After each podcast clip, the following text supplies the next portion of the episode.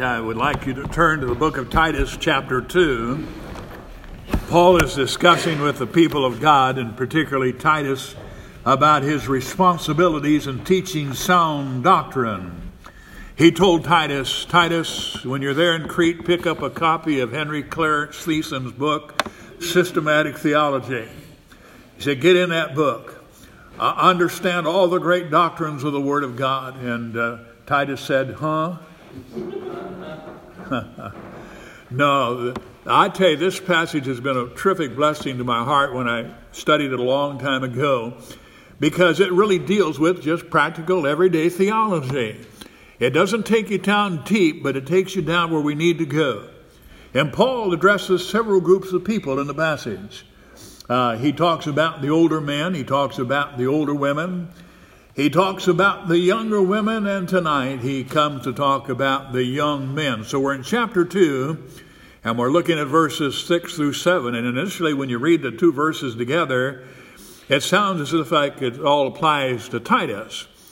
But really, it really doesn't all apply to Titus. It applies to Titus in the first verse, uh, rather not, not the first verse, but the second verse. But in the first verse is talking about men in general, young men in general. Uh, Basically, he's talking to Titus. The whole thing relates to how young men are in general. In verse 6, he says to Titus in something specific, because Titus is going to end up being an example to all young men. There, there's, a, there's a setting of a pace for spiritual character and spiritual devotion that Titus couldn't do to older men. He couldn't do that for older men because uh, he had not reached the point of being an older man in life.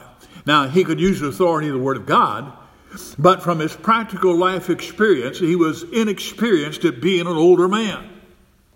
And of course, he couldn't say much about older women or younger women because he doesn't know fully and particularly and personally the role uh, of a woman because he himself is not a woman.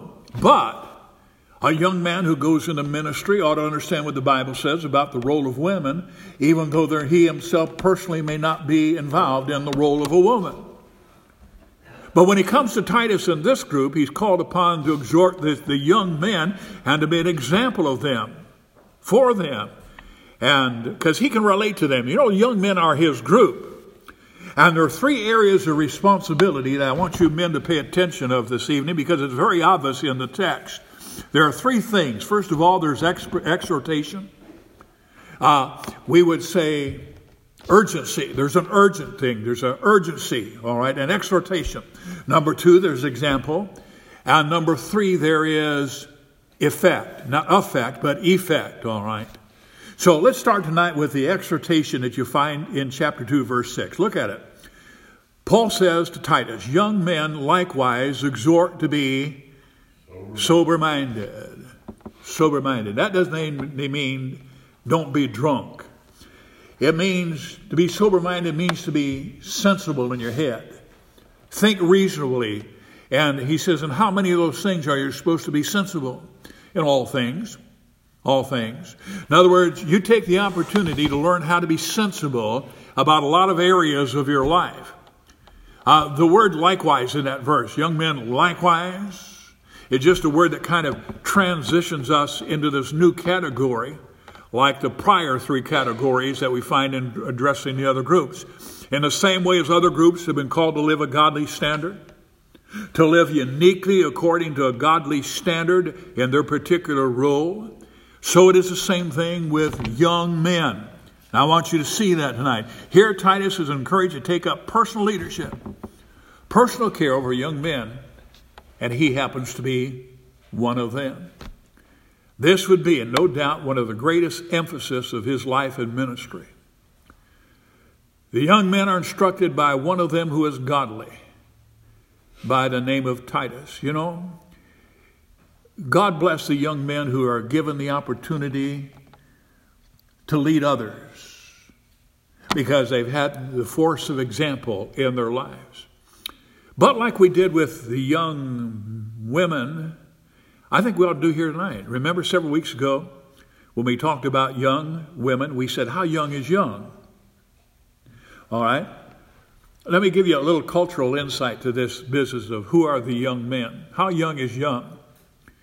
Well, when we talked about it with the ladies, I said, ladies, we're going to give you an opportunity to rejoice tonight because be a young woman means basically in that culture, and even much today, if you stop to think about it, it relates to anybody under 60 years of age. You know, reaching a certain age and up to it, maybe a little bit beyond 60 you would consider yourself to be young. So if you're if you're under 60 tonight, or last week when I talked, or a week ago when I was talking to the women, you think pretty good about that. You're not an old lady yet, you know. You're still a young person, all right. Same thing with the men. You're you're still a young man. You're not 60. You're young. Now you not might be as young as we are when you were 20, but you're still considered to be a, a young person. Generally speaking, it's men under 60, since 60 seems to be the only cultural breaking point in that time. But even one which Paul identifies in 1 Timothy when he talks about widows who are over the age of 60. All right? He's talking about older women. Young men fill up a category then somewhere between, let's say, 20 to 60 or thereabouts. Now, admittedly, that's somewhat cultural. Uh, there, there we, when the Industrial Revolution started in Great Britain and swept to America, all of a sudden, young men who had been pressed upon early in life to be industrious, to get out there and work, many of them couldn't go to school. They had to do something working on the farms, finding something to do in town to help supply the needs for the family. But when the Industrial Revolution came alive, had, uh, came along, these young men all of a sudden were, were, did not have the pressures that they had when before the Industrial Revolution, that had more time on their hands. And that had an impact upon society and has had an impact since that Industrial Revolution started. So it's true that young men are have a longer time to exercise what they think are youth, and they're not pressed into doing some things. And you're going to find out that it's important that certain that young men learn certain things. Young men have a, how would I want to say it properly, a special, special problems and special dangers that you're going to face in life. Some of these dangers are maybe more intense in some ways in the early part of that very, of that vast time period called being a young person. You take how much life can be stuffed in between the time uh, you start the time period to the time you reach 60. There's a lot of living in there, isn't there? There was a time when men basically, in this time, it's a time when men are basically virile. They're, they're strong. And they're, they're aggressive to some degree or another. They're healthy. And many of them have ambitions in life. It's a budding thing. I mean, you move from childhood into adolescence and from adolescence into young manhood. Man, things are changing radically over those years, and they're dangerous years for young men. And I think, I think all of life is dangerous. I think an infant, when an infant is born, they're born into a dangerous world. They need moms and dads to watch over them and care for them. And as they move from one, they, they, they, they, they go from one stage of childhood to another, to another, into their teen years and even further. It seems like each, each increasing eh, segment of, of their life becomes even more dangerous. And I thought about the dangers that young men go through, and I want to share with you some of them this evening. I think, first of all, there's a, the general danger of laziness general, general danger of laziness in the life of a young man. You might, you might uh, call it a time of indulgence. I, I think, in one sense, that young men are programmed for that. But it's also part of our innate fallousness. It, it's part of the curse. That's why God told Adam, You're going to go out and you're going to work by the sweat of your brow. Of course, he probably recoiled at that. I mean, after all, he'd had pretty, pretty easy living in the garden. What was demanded of him? Just simply to toy, to, toy, you know, just to take care of the garden. But now God says you're going to work by the sweat of your brow. And into that, into that sin nature uh, came this idea of, of laziness. And God understood that. God understood that, that, a, that a young man needs compunctions, needs controls, needs some strong motivation to work. But generally, laziness can be exacerbated in a home, especially when men are young.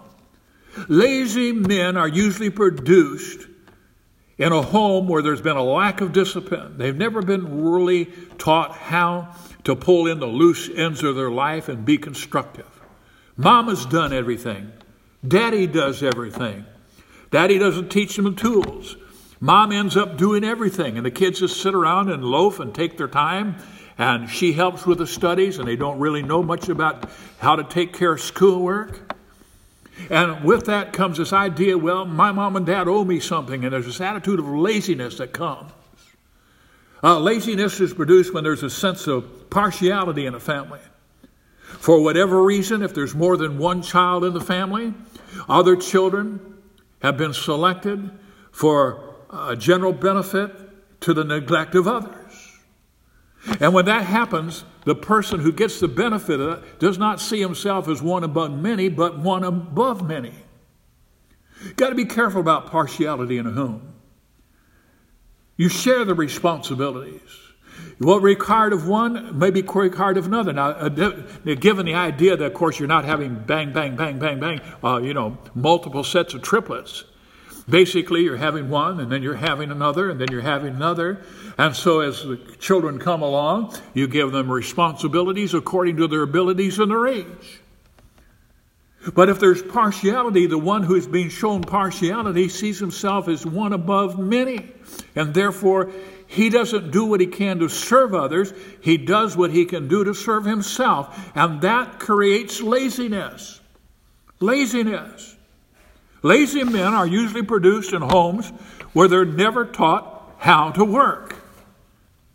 You know, you look at the example, uh, you know, we're going to say it, and I'm not doing it to embarrass, but you look at, uh, at Luke Waddell. Luke knows how to get out and work on, a, on an automobile.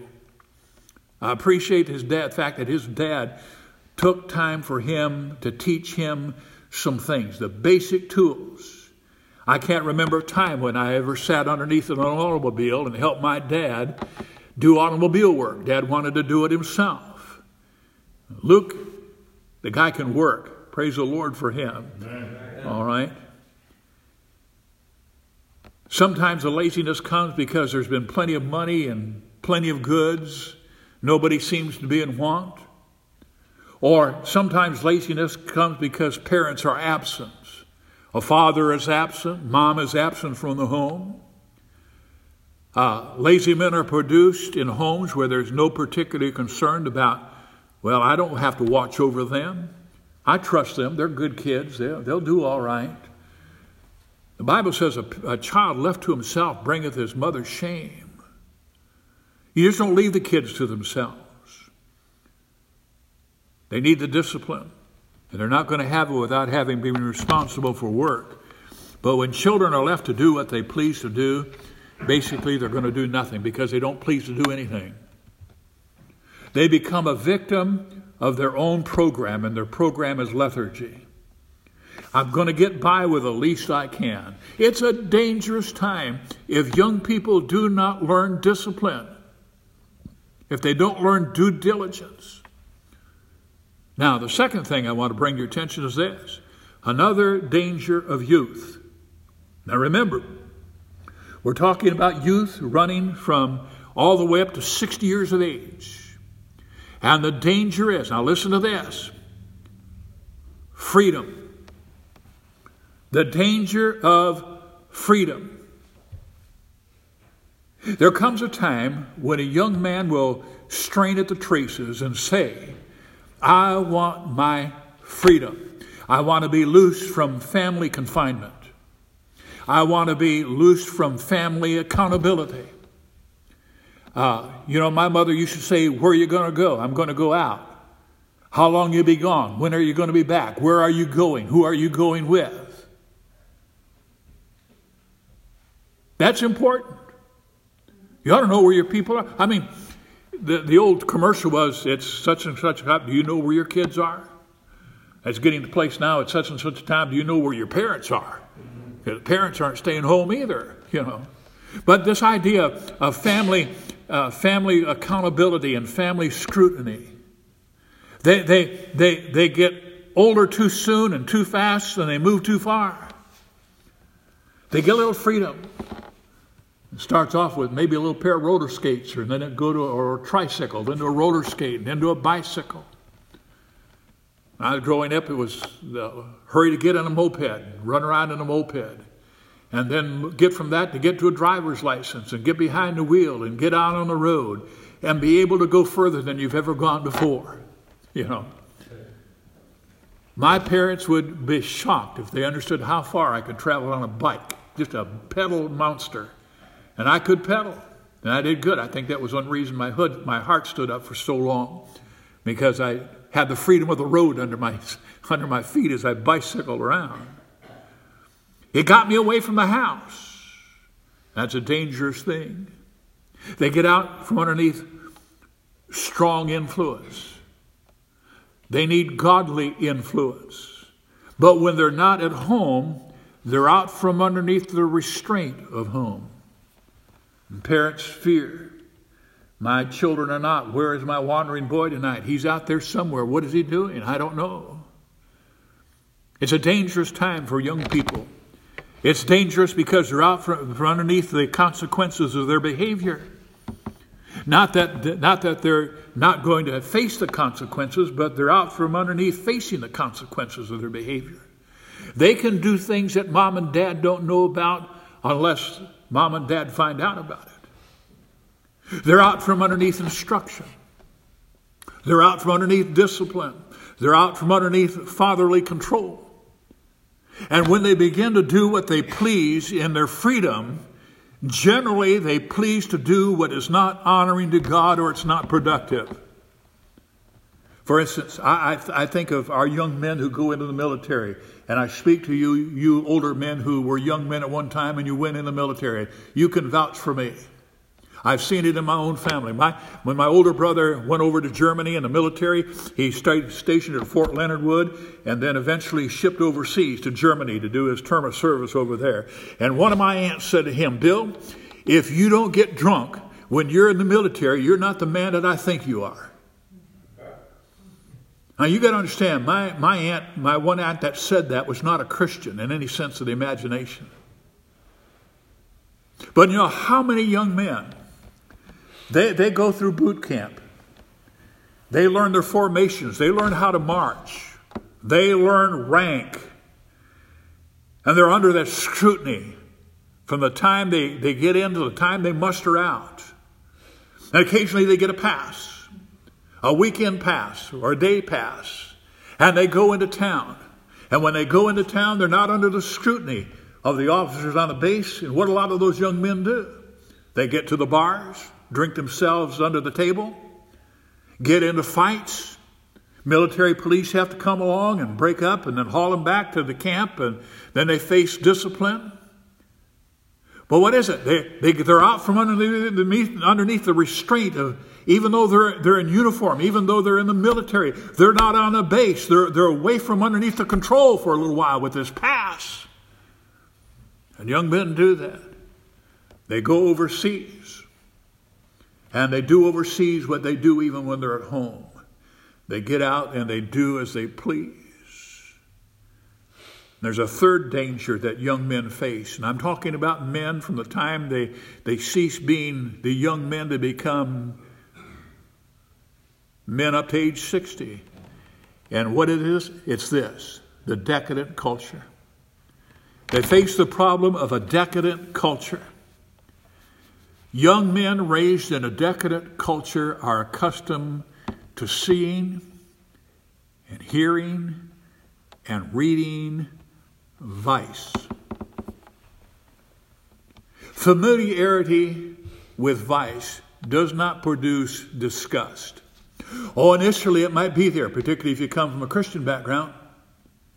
You've had godly moms and dads, you went to a goodly church where the gospel is preached, you learned that there were spiritual values that you don't want to surrender. You've heard about you want to you want to live a godly standard, but you get away from that. You, you become so influenced by the vice, it produces attachment. It doesn't produce disgust.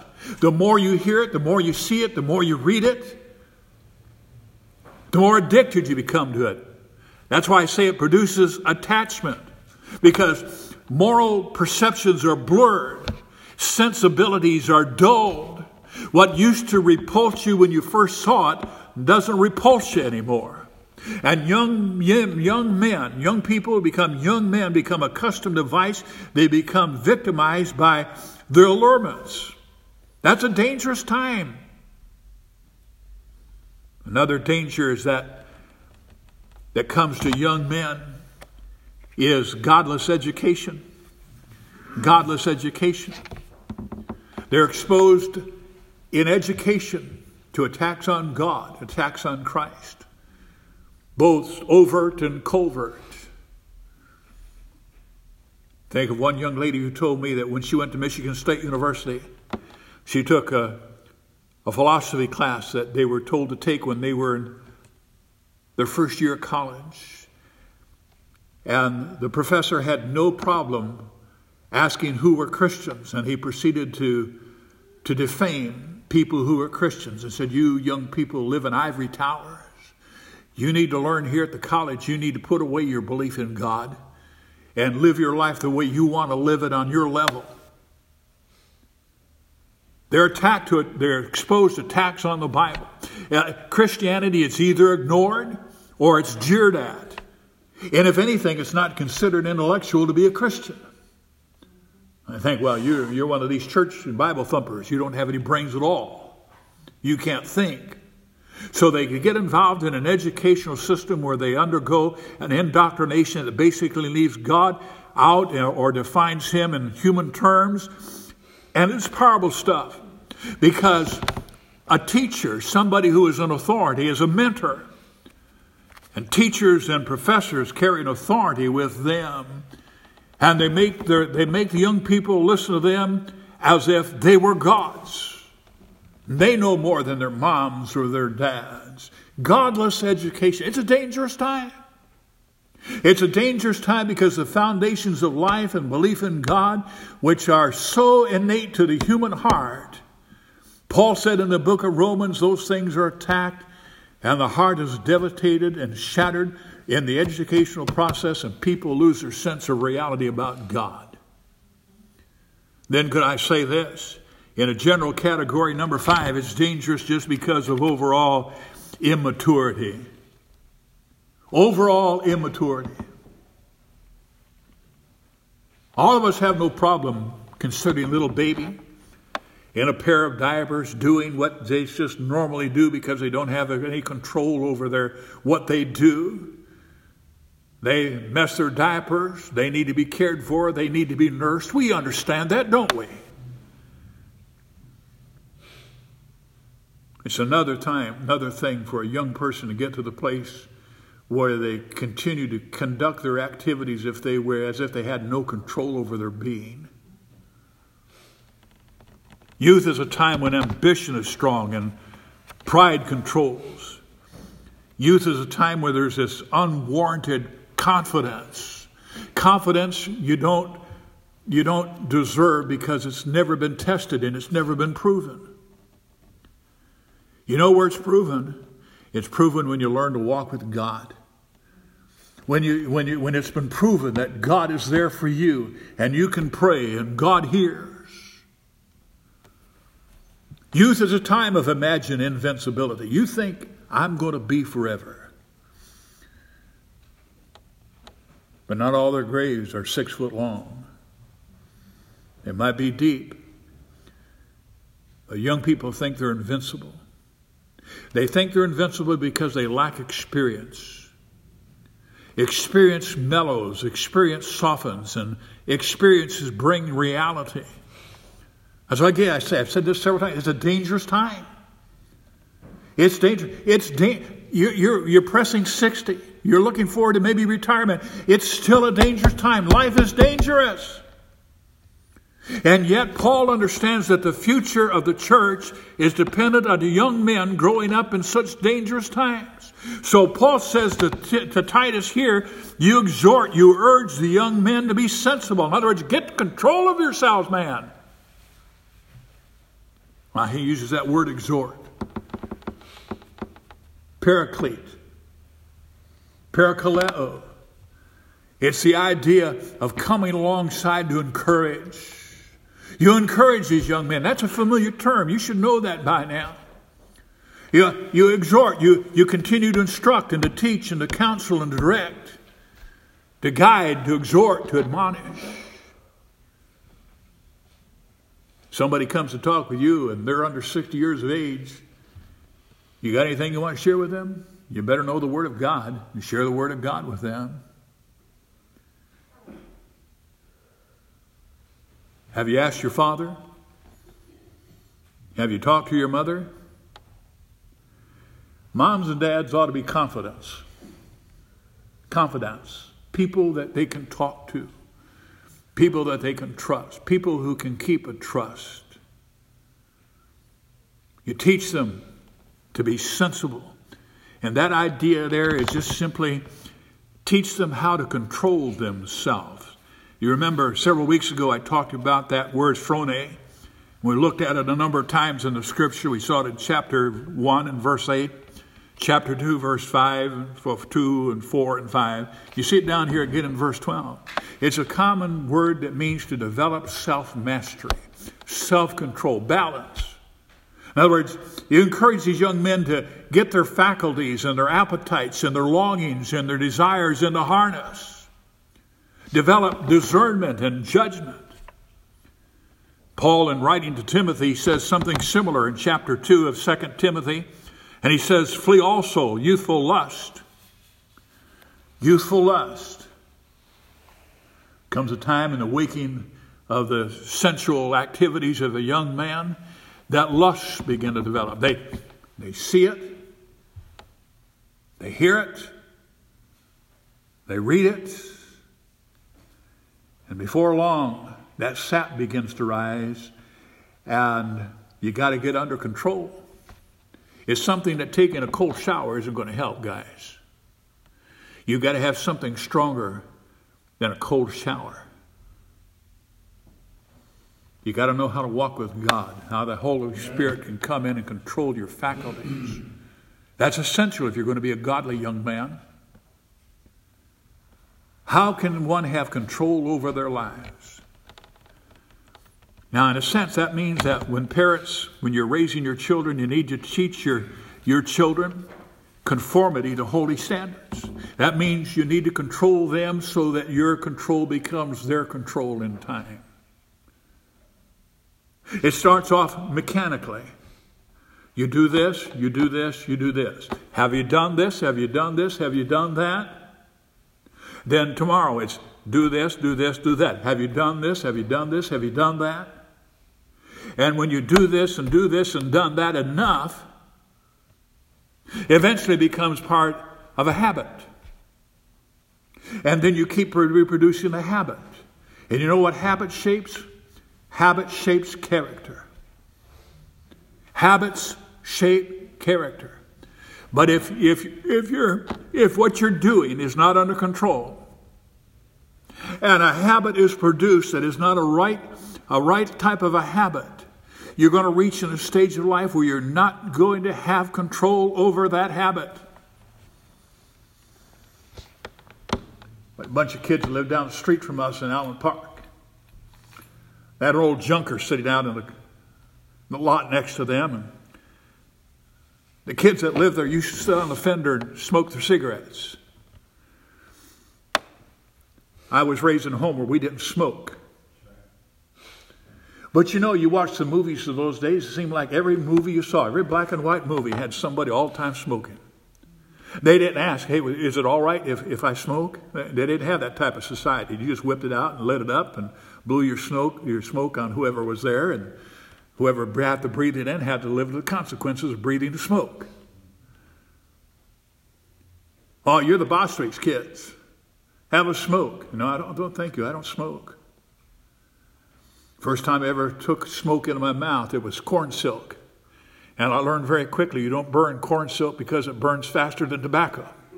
And you take a breath of that and you actually literally breathe fire down into your throat.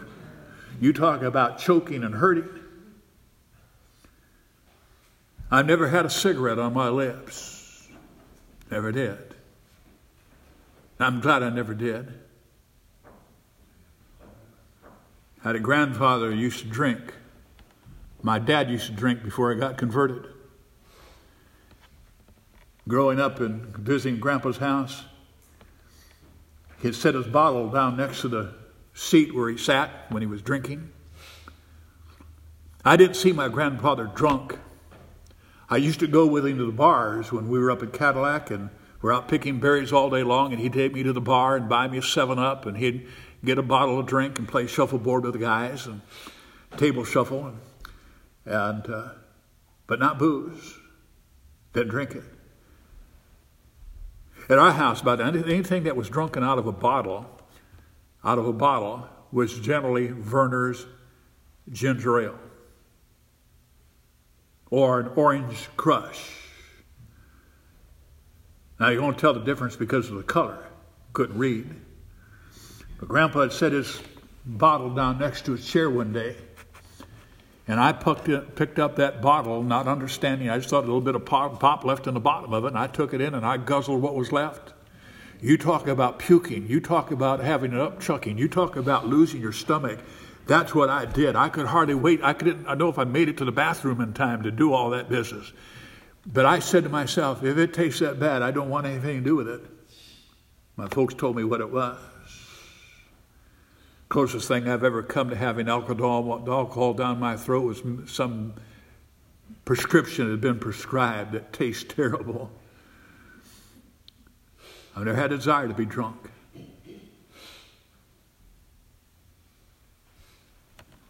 Why did I get off on that? I don't know. Maybe somebody here's got that. Maybe you've been licking your lips and you're thinking maybe you'd like to try that. Don't do it. Get yourself under control. You need to have some standards in your life. Now, I want you to notice the three, the three, the three words in verse 7. By the way, the, the first three words of verse 7 really belong at the end of verse 6. Now, I'm not correcting your King James Bible. Would you understand the principle? When you're reading Greek, you don't have numbers saying verse this, verse that, and so forth. Ver- verse numbers in the Bible were not added to the scriptures until years after the Word of God had been produced. It was, it was used by men to help people locate places in the Bible. And the numbers that divide the chapters and divide the verses are not inspired of God. Now, the Word of God's inspired, but the verse numbering is not. The verse numbers are not inspired. They were put in there by men for, for other reasons. And so, really, when you come down at the end of verse 6, you read to be sober in all things. First of all, that means that, and uh, you, you know, you show yourself, and it moves to example. Like uh, I said, you, you tell young men this, but then show yourself an example of the exhortation from verse 6. Show thyself. And then in verse 7 becomes uh, really an emphatic, and it introduces a new line of thought for the Apostle Paul. So when you consider the word in all things, fits better at the end of verse 6, stretches the matter of mental balance and self mastery and self control and, and balanced behavior in the Christian life to an almost infinite level.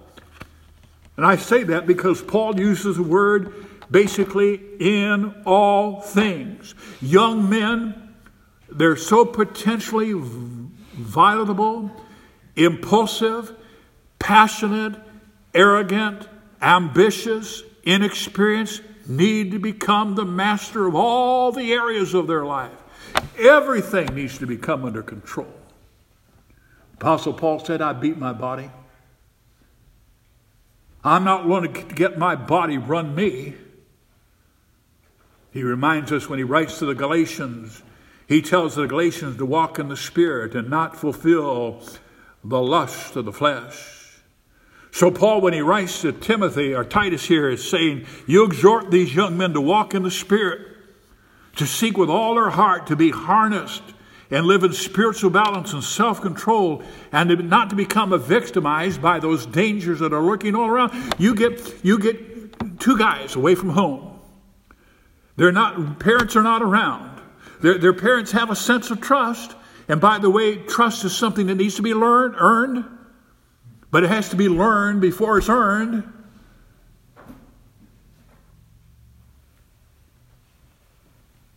You don't want to violate that trust that your parents have given you. And so he writes to Titus and he says, Now, Titus, you be an example of how to live a balanced life. You notice in verse 7, he uses the word pattern. The word pattern is a word called tupos. All you ladies that do any sewing whatsoever, you know about tupos. You say, I don't know Mr. Tupos, Who is he? Well, tupos is a word for pattern. Pattern. It's like uh, here, here's the guide. You, you build it according to the directions. If you follow directions, you have the right pattern. And so he's saying to Titus, look, for the sake of the young men, you exhort them to be, and you confront them that for the sake of the young men, you be the example so that they can be an example. You confront them with a pattern of your life so they can copy what you are. Sometimes you know, I don't want to think that you to think that Paul is being braggadocious when he says, "Now look, you follow you follow me like I follow Christ. You want to be that type of a young man. You want to be, you want to be able to say, look, I might be young and I'm as young as you are, but look, I want to set the pace. Because I want to show by my life that I'm submissive in my life to God and I'm not going to let my passions run wild. Listen, any exhortation lacks force and impact and power without having an example to follow. Why many Sunday school teachers fail in their efforts in teaching the young people that they have because they don't set a pattern. Many a pastor loses his pulpit and loses his ministry because he doesn't have the force of example. And in fact, exhortation without example, there's a key word. Exhortation without example is hypocrisy. Hypocrisy never teaches people to do right, it always teaches people to do wrong. Paul taught, Uh, Paul also lived. In Acts chapter 20, he could have quoted the words of Jesus who said, It's more blessed to give than to receive. When he was instructing the believers that they ought to be generous givers, but he didn't quote just Jesus. He said, after he said that, he said, You know, you know how I was when I was with you. You know that for the space of three years I did not cease day or night with tears to give you what you needed by way of warning. You know that my heart was broken for you. You know that I never coveted any man's silver, any man's gold. I didn't, I didn't covet any man's clothing. I didn't covet another man's wife. You know the sacrifices I did with my own living. I earned my own living and the living, the, the means of living for everybody that worked with me. And now I'm saying to you, it's more blessed to give than to receive. And you know what I mean? He says, because you saw it in my life. We're told in Hebrews chapter 13 and verse 7, we're told to follow the faith of those who are over us, not just hear what they have to say, but to follow their faith, to live the way they live. In the book of Philippians, chapter 3, and verse 17, Paul says, uh, You follow my example and observe those who walk according to the pattern that you have in us. You see that? The pattern, the tupos. In 1 Corinthians chapter 4, verse 16, Paul said, Be imitators of me. In 1 Corinthians chapter 11, verse 1, he opens by saying, Be imitators of me as I am of Christ. There's always the issue of example. And then nowhere is it more delineated than in 1 Timothy chapter 4 and verse 12. In fact, let me close with that passage. Paul says, Let no man despise thy youth. When people live around young people who are live dissolute lives, who are looking out for themselves, who are not subject to controls, who just do as they please, they don't care who they offend, it's no wonder that people despise young people. Free sex, free booze, free this, free that, live with no restraints. send young people off to godless universities, and when they're not in class, they're out there doing their godless thing. You want to go to hell, you see what hell is like. You walk through the campus of Michigan, University of Michigan, and you watch and you watch the young people and see what they're involved in. Godless. And Paul says to Titus, don't let anybody, or to Timothy, don't let anybody criticize you because you're young, but show yourself as an example. It's a very phrase he gave to Titus. And then he delineates five categories here And very quickly. Let me go through the categories. Five categories speech, conduct, love, faith, and purity. And I had to practice that because I knew I had to go one, two, three, four, five, all right? Had to work at that, all right? All these areas. Look, speech. What is speech? Speech is your conversation. Speech is your conversation. What comes out of your mouth? It ought to be godly speech. Number two, he talks about conduct. What is your conduct? That's your lifestyle. That's your manner of living. That's the things you do, the places you go, the things you accumulate. Every aspect of your life, your conduct. And then he uses the word love. That's your self sacrificing service on the behalf of others. You're not living for yourself, you're living for God for the benefit of others. You don't ask them to do it unless you're demonstrating sacrifice in your own life. And he talks about faith, and that means basically faithfulness, consistency. You demonstrate that you're not a flash in the pan that you're not a, a sudden shooting star coming across the, star, uh, the, the sky at night. Uh, you're not a comet. You're in there for the long haul. We all marvel at these guys who are sprinters. You know, they get out there a few moments running against the clock and other people, and they cross the finish line and they hang gold medals on them. It's one thing to be a sprinter, it's another thing to be a plotter. It's another thing to, to be a miler. Running a mile is a whole lot different than running just one lap. Well, I'm saying you show that you're there for the long haul. Guy, girl doesn't want to marry a guy who's a flash in the pan. A woman doesn't want to marry somebody who's can't be counted on to be there the next time she needs somebody. We're all spiritual plotters and not spiritual splinters. Splinters. We're, we're trustworthy, we're faithful, we're unwavering, we're uncompromising. We're, we are from start to finish. And we're not finished until we've run the race completely. And we cross the finish line. We're home. We're home. exhort the young men. The most dangerous time, it seems, in that time period from childhood to the time 60. Now, I don't want to say that nothing else is as dangerous, but once you pass that time and become an older man, it's still dangerous. Our lives are dangerous. We live in a dangerous world until one day we will be saved out of this time sphere in which we lived and saved to sin no more and that will be we're in heaven. So none of us can afford to let our guard down. The young ladies of our church, they need to live the same way, carefully. Get away from that. I can hardly break the reins and get out from underneath control.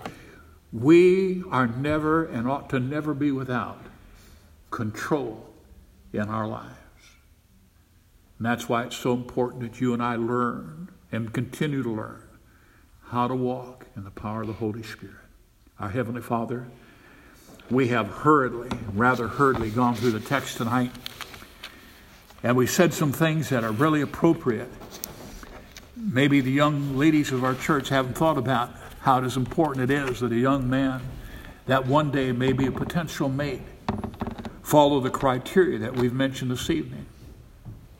They don't want to marry a loose cannon somebody who's spiritually and emotionally unstable, somebody who has not learned how to submit to authority, somebody who has not learned how to walk with God. Lord, we pray you touch all of our hearts. that we might purpose in our hearts not to defile ourselves with the king's meat. As Daniel said in Daniel chapter 1, I'm not going to do it. I want to be God's man. I want to be God's woman. I want to be God's girl. Bless, we pray, to the end that you might receive the honor and glory. And to that end, we will give you the praise. We ask in Jesus' name, amen and amen.